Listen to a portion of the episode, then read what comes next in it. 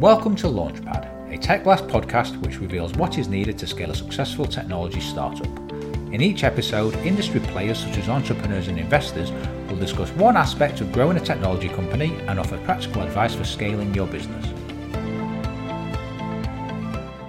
In this episode, we're joined by Colin Gray, founder of the podcast host and Alitu, the podcast host is a business which helps podcasts to launch, grow, and run their own show, while technology platform Alitu is a simple tool for recording, editing, and publishing podcasts. Today, Colin and I will look at the rapid rise of podcasting into the mainstream, consider the ways in which growing businesses can harness their power, offer tips around content, hardware, and software, and discuss the findings of the Indie Pod Manifesto. Colin, how are you today? Yeah, great. Thanks. How about yourself? Very good, very good. Very nervous. You know, as a fledgling podcast host, interviewing the podcast host is a it's a tough gig. So I'm looking forward to learning some, never, some tips never. myself. so yeah, first of all, let's just kind of set the scene um, for podcasting. You know, the history of it, without going into too much detail, because people obviously now know it because it's in the mainstream. You know, but that's not always been the case, has it? No, not at all. No, I mean it was a pretty techy, weird little niche thing back in what 2004, 2005 when it started. Um, back in the day when you had to have a an MP3 player, transfer all the files across manually, and like sync them all by yourself. It was just, yeah, it was pretty difficult back in the day. But yeah, definitely uh, easier now, certainly. well, this is it. I remember sort of going into iTunes, updating it, getting the Guardian Football Weekly, for example, one of the yeah. early ones, downloading it to the iPod. You had to jump through some hoops. Whereas now, you're cooking your tea in the evening or your dinner, depending where you live, and you just say, you know, Alexa, at the risk of turning Alexa on, Alexa, you know, play my, my favorite podcast. It's dead simple, isn't yeah. it? Yeah, yeah, exactly. Yeah, I think it was the apps that came along. It was a whole whole range of things that helped uh, just to make it much easier to listen to, and it was just yeah, it was really good. Yeah, made it much simpler. You can now hear you can hear Alexa in the background playing. Why did I do that? Hopefully she's going to stop talking any moment now. We'll see. But yeah, anyway, you know, forget about Alexa for a moment. When was that inflection point, you know, leading to that popularity that we see today? Yeah, it was kind of it was a slow, steady growth, um, very slow, really, between that kind of launch point, 2004, right up to about 2014 or so. And um, there was a couple of things happened that year. It was both actually within kind of a month of each other. One of which, of which was Apple launched iOS 8. So iOS 8 came out on the um, the iPhone, and that made Apple Podcasts actually a, a mandatory app on the phone. So suddenly, everyone that had iOS, everyone that had an Apple um, Apple phone, they had a podcast app like they are by default on their phone. That was a big deal actually, because it meant that whenever I went to an event and people asked me what I do, I could say, "Oh, I do podcasts," and they're like, "Oh, what's a podcast?" No, "Oh, show me your phone." And usually, often at these events, people have an Apple phone, and I could just pull up the app right away. So that made a big difference actually, rather than have to ask them to install something new. But a month later, as well, there was a podcast. Have you heard of the podcast Serial at all? I certainly have. The first yeah. the first season was about you know so there was serious subjects about is an investigation into whether a person who was convicted of murdering his girlfriend in, in America um, yeah. while they were at school, whether he did it or not. So the the host interviewed the person, was Adnan, I believe his name was. Um, Adnan, yeah, yeah, behind one, you know, behind bars, and you know that case is continued. The interest in that case is actually continued yeah. post podcast, yeah, and and the second one as well about Afghanistan was amazing. So yeah, yep. that was a different yep. format, wasn't it? It was kind of like telling a story, an investigation going on a winding trail. Yeah, they changed it up a little bit in terms of format, first and second season, but that first season just went absolutely haywire. It was um, the first real mainstream podcast. It, it went and it got in all the media, it got hundreds of millions of views listens even. And it was just it just went crazy. And that was those two things together really you know the fact that people suddenly heard about this podcast that was in all of the media and there was a really easy way to listen that really tipped it over the edge. And the growth since end of 2014 into the start of 2015 has been much more you know rapid um, and steady uh, and really kind of um, awareness of it as well to where we point nowadays you've got 80 90% of people in surveys know what a podcast is and have had a listen. So that's much better Well, I guess it also gave rise to the genres, right? You know, true crime being the obvious one there. Yeah, because before yeah. that, I guess you know, you know, talked about the Guardian Football Weekly. It's basically a panel show, you know, where journalists from the Guardian would get together and discuss, you know, the, the football matches from the weekend or those that are coming up. Um, and then you had maybe radio shows that kind of packaged up. That it was, it was always kind of replicating radio, but in yeah. but in a podcast format. But with with this, you suddenly had this. I mean, the amount of production that goes into a show like that. You're talking like panorama style production where you know months if not years of effort goes in to produce this this kind of series of episodes that just hooks people in and and and now for example if i'm going on holiday to france we put a podcast on we find a podcast mm-hmm. often a true crime podcast and we'll go on that winding journey and you know the, the miles fly by the hours fly by yeah. you don't even notice right? That's really cool. Yeah yeah totally. It, it just introduced the i don't know the fact that it can be really professional. Like even before that still now to an extent you have this appearance that podcasts are you know just a bunch of guys in their basement or a bunch of girls in their basement just talking about like random subjects um, and just chatting and it's like mostly nonsense. But that just kind of introduced the fact that people spend a lot of time in these and it's an art form and it can be really polished and great quality and really engaging. And yeah the shows these days like so much more work goes into many of them but even the ones that don't, even the ones that are still just conversations, actually, people tend to be more polished, be a bit more structured around what they talk about, that kind of stuff. So yeah, it just it kind of changed the perception of podcasting too.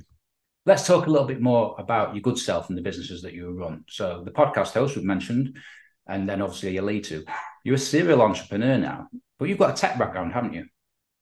Yeah, that's right. I uh, I started out really in in web design and um, I did my uh, masters in how to uh, you know interactive media and stuff like that. So in the early days, I was creating websites for people, just playing around with content, all that kind of stuff. And I never got kind of really deep down the coding rabbit hole, but I can at least talk that language to our engineers these days, which is quite useful.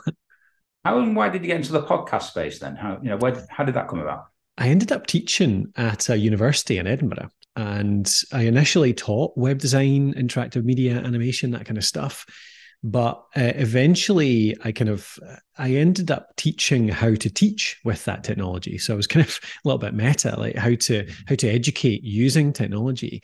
And uh, so a few years into that journey, I just started exploring this this fancy new tech that I'd heard about. My boss actually came along to me and told me about it. This thing he'd heard about called podcasting.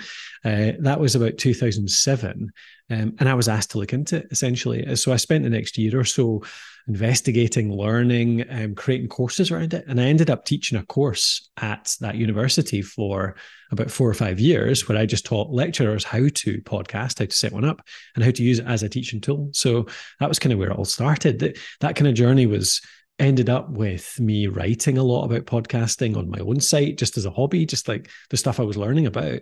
And that website, that separate one, the podcasthost.com, became kind of the basis of the business we're on today. Go on then, delve into your your lecture notes. Give me a, a flavour of, of, what those early lectures said. How you know, how how did people use podcasts to benefit? Oh, they were. I mean, yeah, very less polished certainly than what we do these days. But as an educational tool, it's just it's really good because a lot of the power of podcasting, and this applies to businesses too.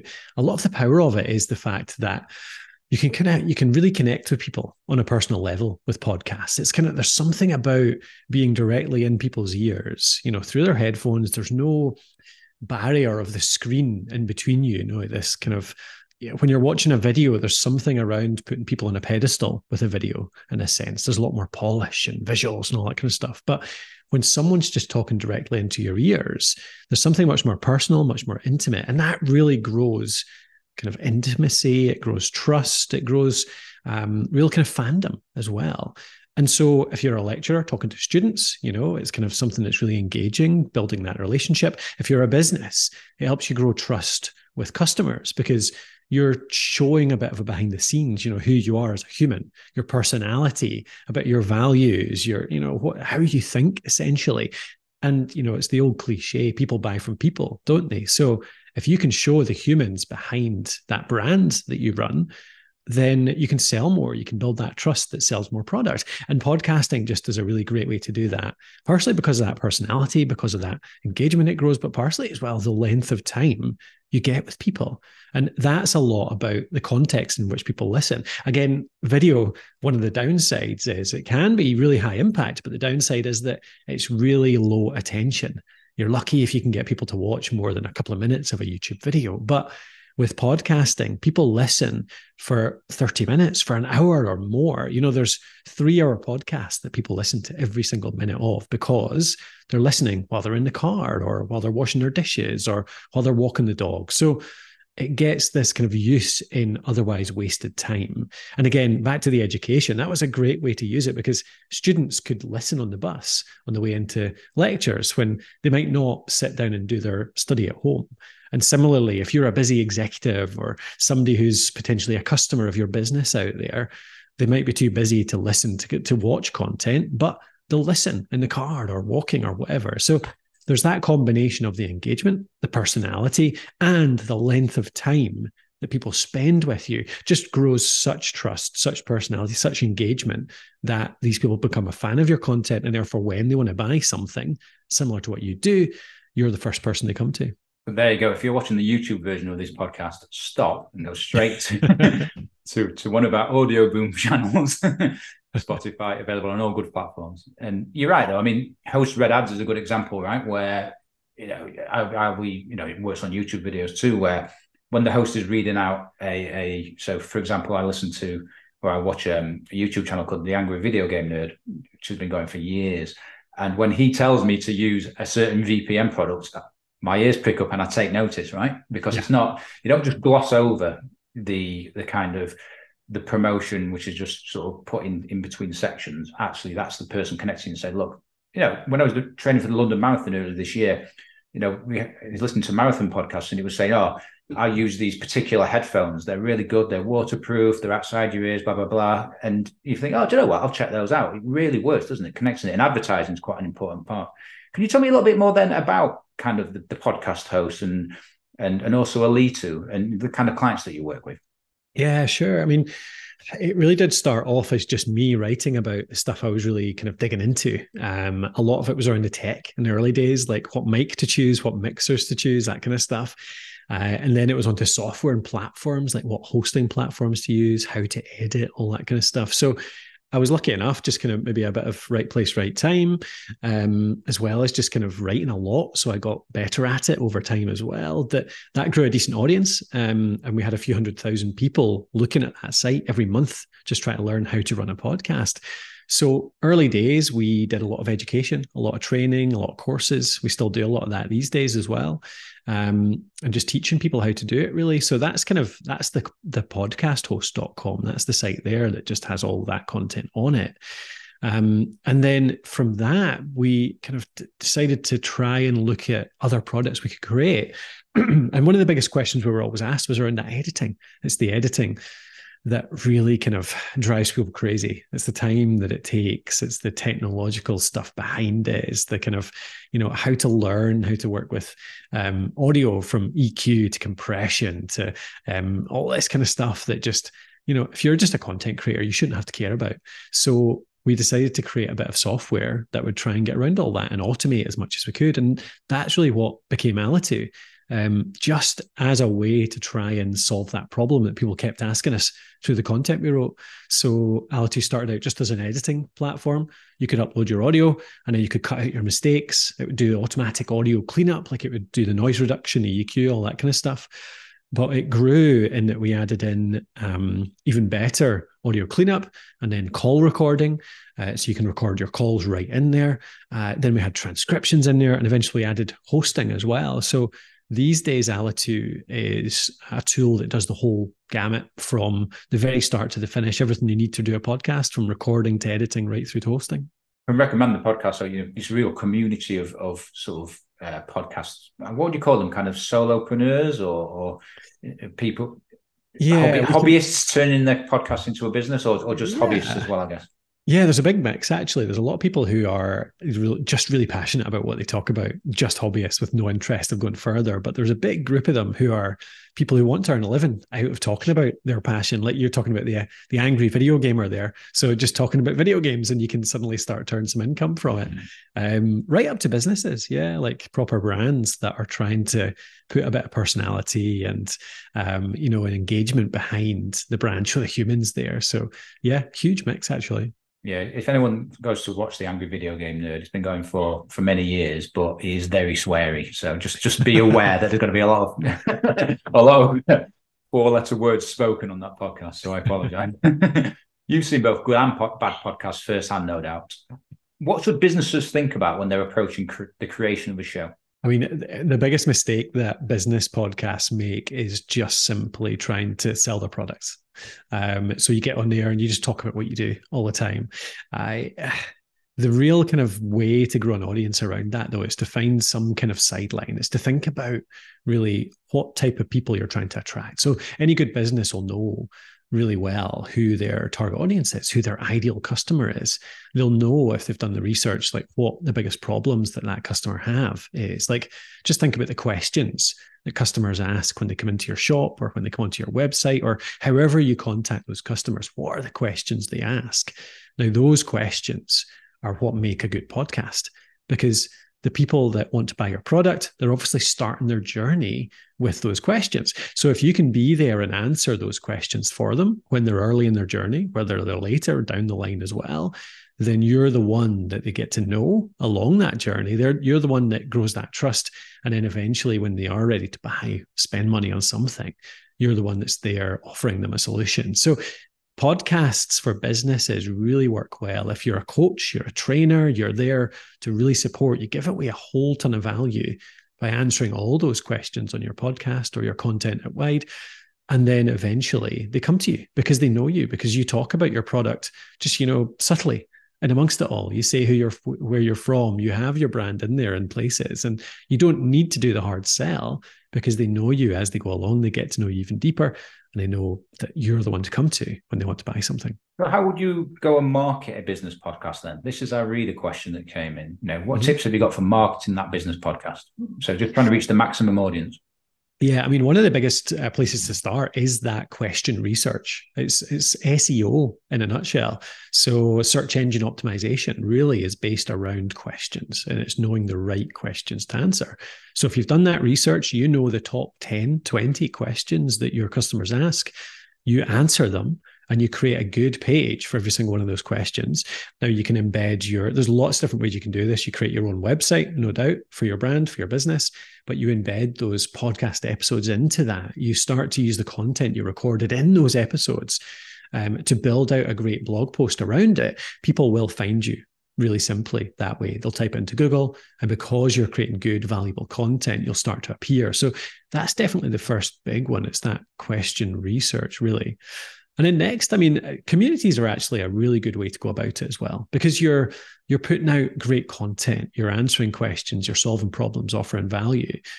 Many businesses have communities that they can contribute to and actually you know be a part of and offer some value as well. So getting in there and contributing to you know if you're a, um, a hardware store you go along and you join a diy community and you start answering some questions and you're just giving away free valuable information then you grow a reputation there. You can include some of your episodes over time. You know once you've built that trust you can include some of your content and then eventually you develop that reputation that people end up coming to your podcast, you grow more fans of your show, and then they come to you when they want to buy your stuff. So that's kind of a couple of the really good um, sort of starting points, certainly. Yeah, I'm thinking back to YouTube videos about how to change a mountain bike chain, that kind of thing, right?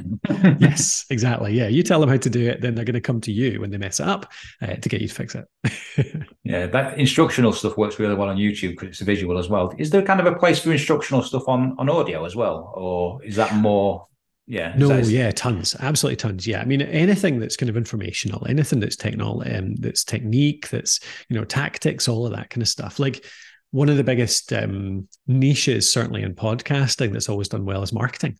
So people talking about how to grow a business or how to, um, you know, market yourself on social media or, you know, all of these things are really just, uh, you can talk about them. You can talk about techniques, tactics, case studies, tell stories about what's worked, what hasn't. So there's some things that are quite visual, but I actually have rarely come across a business that can't create something really good that's just audio only. Yeah, I mean, for example, we've we've Launchpad. One of the things we're trying to do is create that evergreen content, if you like, where people can access it over time. So, however many hits one of our early videos gets in the early stages, actually, there's there's more value to that content long term than maybe looking at the the day's tech news or the week's tech news where you know maybe Elon Musk said something about Twitter and it moves on very very quickly. Whereas how to create a good business podcast will will kind of stand the test of time and be more discoverable over a long period. Yeah, that's really key. Actually, really key in that you know this stuff. So many businesses invest in social media, for example. They spend so much time creating TikToks or, or spending time on Twitter or creating uh, LinkedIn posts, all of which disappear after like a day, hours even sometimes. Um, whereas this evergreen content, it does take longer sometimes to grow a bit of traction around it, but it's there forever. Uh, I mean, we uh, so a lot of our traffic comes from on our site on the podcast host comes from our top 10 to 20 posts. We have 900 plus posts, nearly a thousand posts on our website. But a lot of the traffic comes from those top 20 that's quite normal. It's like the 80 20 rule but amplified by miles. It's like the 99 to 1 rule. Um, but those posts a few of them i wrote 12 years ago. Started out in like 2010 2011 i've updated them many times over the years but those posts have stood the test of time and have become the basis for a whole business. So it's that evergreen content is just so valuable and it's so worth spending time on it does take a little while to kick in. It's not a quick process, but it's building yourself an asset over time. Yeah, that's the power of Google, isn't it? Over time, it can kind of. We've seen that with instructional stuff. We did an investigation into Facebook mm. a long time ago, and it was some of the sidebars were things like, or side stories were talking about whether you could see if someone had seen your Facebook profile, how to do that, and you know the traffic that that accrues over time because people say, "How can I?" I'm just googling, "How can I find out who's viewing my Facebook profile?"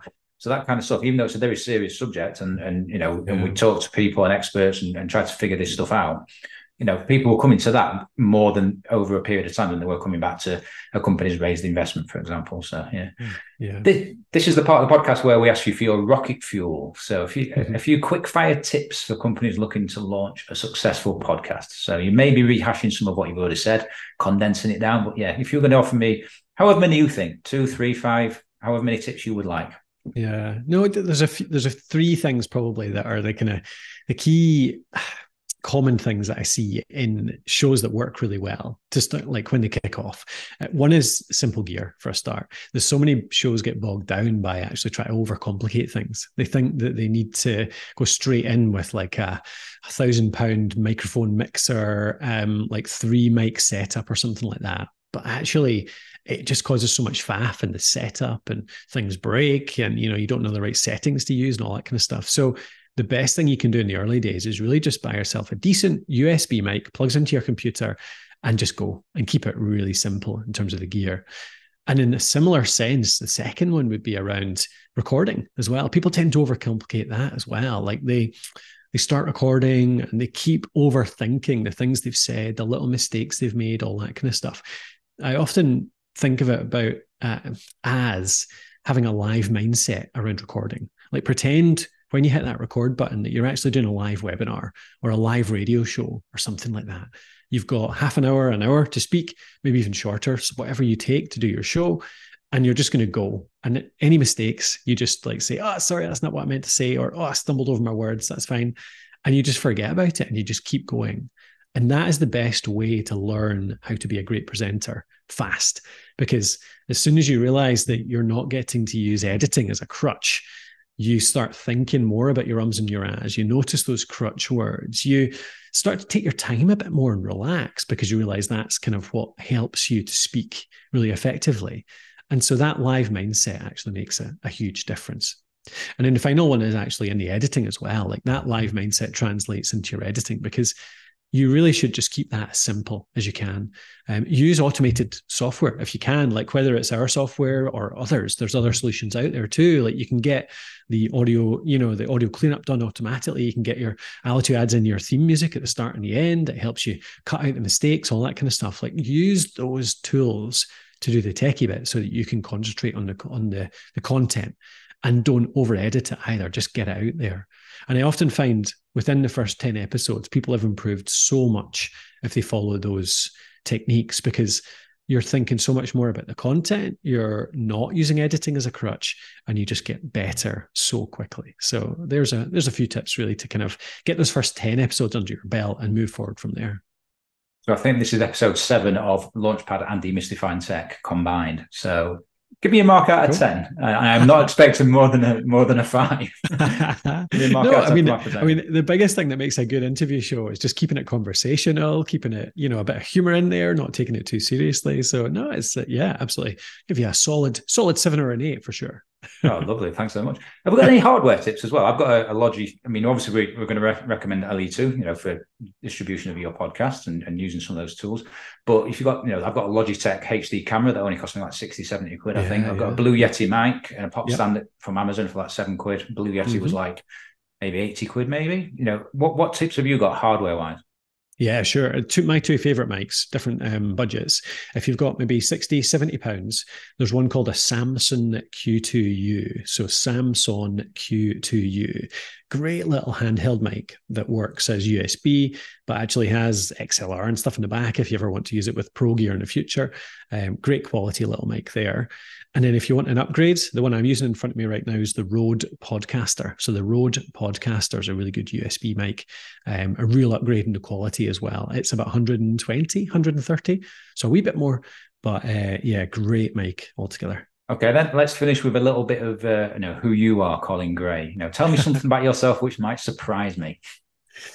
Uh, I don't know. One of the, I suppose, um, in my early days, I was, um, I had a real dream to be a, a, pilot. So I've got my pilot's license. So I, uh, I used to fly a lot actually. Um, I haven't done it in a little while, but I keep meaning to get back up and uh, do some gliding. Actually, that's my next plan. So yeah, uh, not only podcasting, but like to uh, fly a plane from now to, uh, from time to time. Jumbo jets or just just sort of just little... little... ones, just little ones. Yeah, little uh, little um, Cessna one five twos. Um, but yeah, potentially gliders in future. I always think that'd be quite fun, nice and peaceful. is that is that kind of you know getting away from running the business on a weekend, blue skies, just getting up and, and because I spoke to somebody from the Business Growth Hub and they they talked about scuba diving, and she said uh, actually yeah. when you're when you're scuba diving, you can't think about anything else. You're just thinking about how much oxygen you've got. Yeah. And it's very it's a very peaceful environment. Now it's it's slightly different, but it's pretty much the same, right? Blue sky, yeah. looking at the dials, thinking about where you're going, you know, making sure that you know where you're going to land if you're on course, etc. Is that yeah, is that absolutely. That's exactly yeah. I think that's exactly it. Anything that gets you into flow, like I, I do even more. More likely, I'll be out on a bike, so mountain biking, for example, and you're coming down a, a trail quite fast, having fun, um, and you can't do anything but focus on the very sort of couple of meters in front of you. So there's something about that, just like clears your mind. It's like it's meditation but active. So yeah, yeah, definitely something about that. One hundred percent. I'm out on the mountain bike quite a lot in Lee Quarry, which is in in our oh, part nice. of Lancashire. Yeah, yeah if, if yeah. you're ever down in Lee Quarry way, Lancashire way, it's definitely worth going up there. Oh, cool. Oh, disused quarries.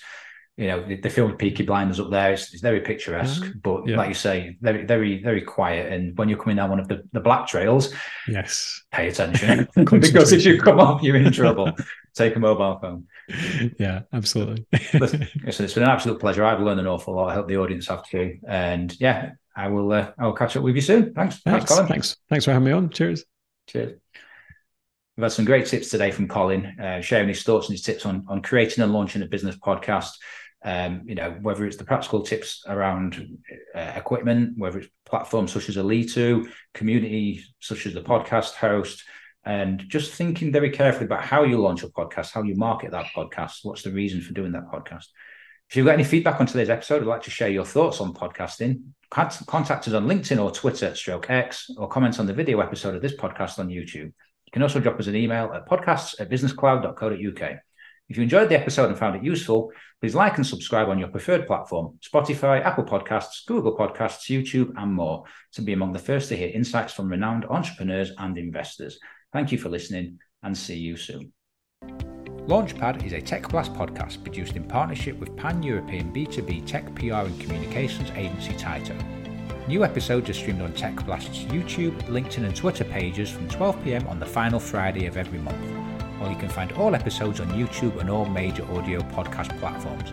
Subscribe now so you never miss an episode.